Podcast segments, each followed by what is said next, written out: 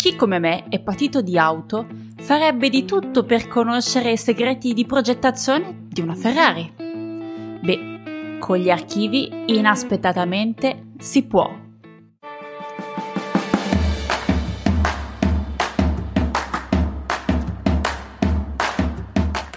Benvenuto all'Archivio in Salotto, il podcast che parla di archivi, di patrimoni e di storia, anche la tua.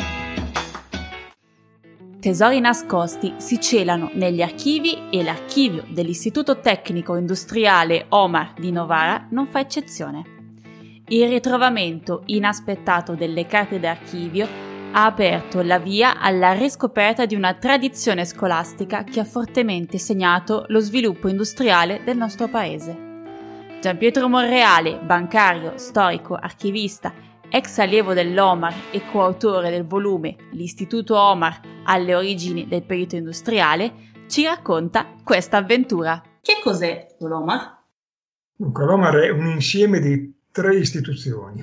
La prima è una fondazione, eh, che è nata nel 1885 alla morte del geometra Giuseppe Omar, che lasciò una fortuna dando ordine di prenderla per creare un istituto industriale, dando come modello quello di Biella. La seconda di queste istituzioni, quindi la fondazione, esiste ancora ed è tuttora proprietaria dell'edificio oltre che di alcuni terreni agricoli lasciati dal geometra. La seconda di queste istituzioni è appunto la scuola, l'istituto industriale, eh, che iniziò a operare sperimentalmente dal 1893 eh, in via definitiva dal 1895 e che diplomò i primi eh, tecnici eh, cinque anni dopo nel giugno del 1900, esattamente 121 anni fa questa, anche questa seconda istituzione, che poi divenne una scuola statale nel 1908, inizialmente era una scuola privata sotto controllo del comune, esiste ancora ed è tuttora uno dei più importanti istituti eh, superiori, medie superiori industriali d'Italia. Questa scuola ottenne il terzo grado nel 1915, divenne cioè una scuola equiparata agli istituti tecnici per geometri, ragionieri o alla licenza liceale e quindi alcuni, poterono, alcuni degli, dei diplomati poterono anche poi studiare all'università, naturalmente secondo il metodo di allora soltanto nelle facoltà scientifiche. Poi la terza istituzione, l'istituto, dicevo appunto, esiste tuttora, è molto apprezzato, e la terza di queste istituzioni è l'Associazione degli ex allievi. L'associazione degli ex allievi fu costituita nel 1911, dopo oltre dieci anni di funzionamento della scuola, dal fondatore vero dell'istituto, che è l'ingegnere Enrico Gatti, novarese, anche lui che eh, aveva eh, creato la scuola con un metodo per quell'epoca assolutamente innovativo, direi rivoluzionario, del quale parleremo magari dopo, che aveva seguito passo passo tutti questi allievi che lui considerava suoi figli eh, per dieci anni, quando la scuola ebbe raggiunto un indiscusso successo nel 1911 perché eh, fu premiata come migliore istituto industriale d'Italia all'esposizione universale di Torino nel 1911 quella per i 50 anni dell'Unità d'Italia, a quel punto lui, avendo avuto i finanziamenti per ampliare la scuola da 100 a 400 e poi a 1000 allievi per farla diventare un istituto grande come ora, disse agli ex allievi, avendoli convocati, da adesso vi seguite fra di voi, cioè aiutate voi i ragazzi che si diplomano, i più vecchi, che ormai avevano più di 30 anni, aiuteranno i ragazzi. Create l'associazione degli ex allievi, c'è ancora, ne faccio ancora parte, esiste tuttora e svolge ancora questa funzione. Quindi ecco, Omar è l'insieme di, queste, di tutte queste cose. Chi ha frequentato quella scuola, abbiamo fatto un po' di calcoli, dovremmo essere 8-9 mila periti industriali che sono usciti da questa scuola. E la configurazione del perito industriale, come poi l'Italia l'ha conosciuta dal 1924 in poi, è stata presa per ordine del Ministero della Pubblica Istruzione da quella dell'Omar di Novara. Bene, quindi l'Omar è qualcosa di assolutamente particolare e quindi la nostra domanda si parla di archivi e l'archivio dell'Omar un pochino la storia, da dove si è trovato, come è stato rinvenuto e poi che cos'è, che cosa contiene. Come è stato rinvenuto è un po' un'avventura, mi viene ancora da ridere adesso a pensarci. Allora, nel 1990 eh, ricevo una telefonata furibonda dal presidente della fondazione e dell'associazione Esci Allievi, Ingegnere De Bocca, ormai mancato da tanti anni, che già allora aveva 80 anni il quale mi apostrofa la sera alle otto e mezza e dice è vero che tu sei, conosceva tutti gli ex allievi iscritti ovviamente, io ero sempre stato iscritto e avevo sempre frequentato l'associazione degli ex allievi, è vero che tu sei un archivista? Sì, ma, sì più o meno, insomma ho vinto un concorso da direttore poi dell'archivio, poi ho rinunciato, ma mi occupo di archivi, sono sempre in archivio. Eh, allora devi venire qui sabato mattina, cioè, il tono perentorio, ordini che non si potevano discutere, perché abbiamo, abbiamo buttato giù un muro mentre stiamo, stavamo ristrutturando l'edificio che dovevano risistemarlo e modernizzarlo ed è venuto fuori l'archivio, devi venire qui. Io la mattina alle otto e mezza mi sono presentato a scuola, era vero, in, una, eh, in uno dei sotterranei avevano abbattuto un muro dove l'archivio era stato proprio murato, non aveva più accesso, era da decenni che l'archivio era murato lì sotto e nessuno più sapeva che ci fosse. Abbattendo questo muro è venuta fuori tutta la carta. Non era tantissima, ho detto erano poco più di 90 faldoni. Però a quel punto scattò immediatamente l'emergenza. Gli umoristi, per l'appunto, sono poi gente pratica, persone che fanno le cose concrete ed erano umoristi sia il presidente che un professore che ritrovai lì a distanza di anni. E allora in fretta e furia ci procurammo tutti i materiali, mm, eh, andammo a parlare col preside, mettemmo sotto sequestro una stanza vuota piuttosto grande, in un posto sicuro, con le chiavi. L'ex professore d'officina fece una copia delle chiavi in modo che l'avessimo noi e soltanto noi e spostammo immediatamente l'archivio in questo locale che da quel momento diventò nostro, per così dire, poi sarebbe divenuto in seguito la sede della fondazione. Quindi questa è l'avventura dell'archivio. Eh, l'avventura dell'archivio poi andai a vedere cosa c'era dentro. Cosa c'era dentro e sorprendentemente, nonostante le dimensioni appunto non fossero tantissime, perché 90 faldoni belli grossi da 25-30 cm non è poi chissà quanto materiale, però c'era tutto l'archivio della famiglia del geometra Omar, comprese le carte di suo padre e alcune di quelle anche di suo fratello, oltre alle sue, carte della nascita della fondazione e le carte dell'ingegner Gatti quando aveva creato la scuola. Non solo, c'erano anche tutte le carte dell'ingegner Gatti che aveva seguito eh, gli ex allievi fino al 1911, quindi c'era tutta la corrispondenza, che è una cosa assolutamente straordinaria, perché eh, lui, Gatti, era mh, mm, paragonato insomma a eh, Giovanni Pasquali, più o meno della stessa epoca, gli somigliava persino un po' fisicamente, piccolo, cicciottello, scapolo, viveva con le sorelle e abitava dentro la scuola, a un certo punto aveva alzato un piano sopra un'officina della scuola si era costruito a sue spese una casa e, dove lui viveva dentro e che ha poi lasciato in eredità la scuola, è rimasta lì, era diventata poi l'abitazione del custode che abitava dentro. E lui ha passato l'intera vita lì, non, non aveva figli e quindi i suoi figli erano i suoi allievi. E questi allievi che poi andavano in giro per l'Italia, ma in giro per il mondo a partire dal 1900, per dieci anni quando loro arrivavano in un posto nuovo non scrivevano a casa, scrivevano a lui, scrivevano al direttore. E c'è una corrispondenza che va da Buenos Aires a Berlino, da Londra al Cairo, c'è di tutto, insomma, di questi, eh, questi giovani che, che, scrivevano a casa.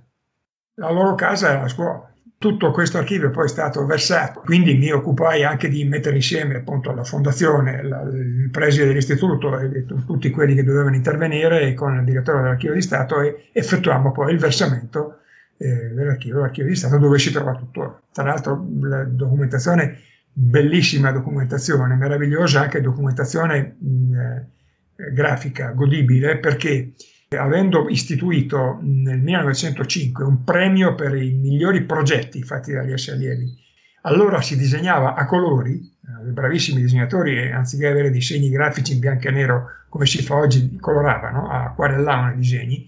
Ci sono dei progetti di motori meravigliosi, tra cui quello che è l'antenato del 4 cilindri eh, Alfa Romeo, eh, disegnata a Buenos Aires da Bazzi, che è il meccanico di Ferrari, che prima di creare la Ferrari, dopo la guerra, era, il, era la squadra corsa dell'Alfa Romeo.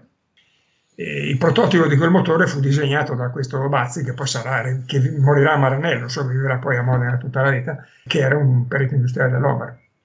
Ecco, la mia ultima domanda, un pochino per concludere questa rapidissima chiacchierata che abbiamo fatto, e che cosa ha significato, proprio dal punto di vista dell'istituto e della sua storia, il ritrovamento di questo archivio e di questi documenti? Allora, devo fare una piccolissima premessa circa il metodo che eh, l'ingegner Gatti aveva eh, realizzato e che per decenni, fino al 1970, cioè fin quando mm, mi diplomai io, era ancora applicato esattamente come lui l'aveva creato, con macchinari leggermente più moderni, ma come l'aveva creato lui.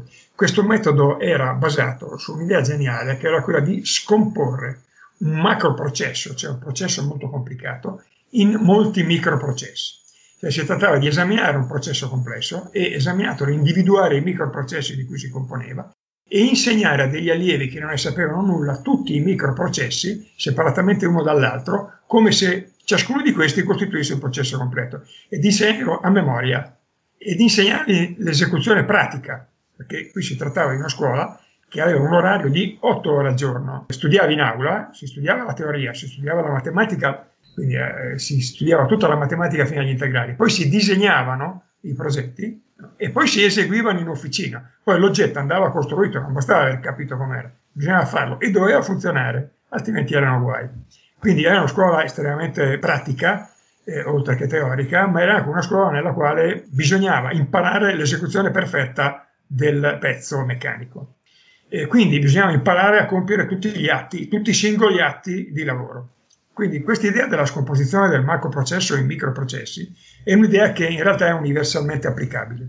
Può essere applicata all'insegnamento di qualunque disciplina. Questo metodo, che era stato ininterrottamente applicato per più di 70 anni, che nel 1970 era ancora in atto, negli anni successivi fu un po' abbandonato. Perché?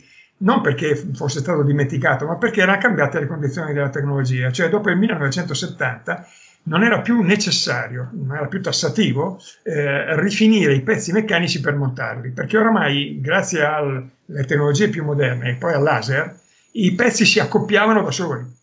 Cioè la, i, pezzi, i singoli pezzi si potevano montare senza bisogno di fare una rifinitura che invece fino ad allora era sempre stata necessaria era una rifinitura da fare a mano. Quindi le officine deperirono un po', cioè da, dalle officine si passò a dei semplici laboratori, rimase la, la, la, componente pratica, ma non era più così forte come era ai tempi della nostra giovinezza.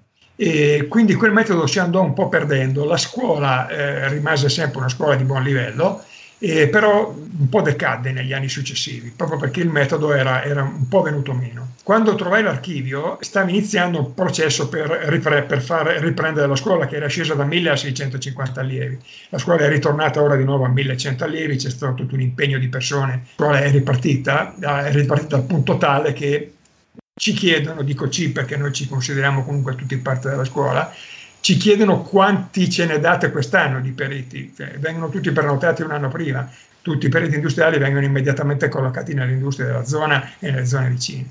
Io speravo allora, dal 90 in poi, ci scrissi anche poi un libro che fu la tesi della mia seconda laurea in storia, per spiegare tutto il metodo, tutta la storia delle scuole, prima tecniche, poi industriali della città e il metodo Gatti in cosa consisteva, sperando che venisse ripristinato in toto nella scuola, che qualcuno si facesse anche un po' carico di, questa, di questo me, problema di riportare in vita nel terziario avanzato, perché oggi i periti industriali lavorano sì nell'industria, ma di fatto svolgono un lavoro di terziario avanzato in realtà, usando tantissimo i personal computer. Ecco, tutto questo non è, non è, riuscito, il metodo non è stato integralmente ripristinato, questo non è avvenuto, quindi questa la considero una sconfitta purtroppo, e, ma bisogna insomma farsi una ragione delle cose come vanno, la scuola in ogni caso si è ripresa, la ripresa dell'identità c'è stata lo stesso a partire da quel momento e io speravo che ci fosse anche una ripresa totale del, e, e, una rifondazione nel terziario avanzato tecnologico del metodo Gatti. Questo invece non c'è stato, ma io spero sempre nel futuro. Il libro c'è ancora,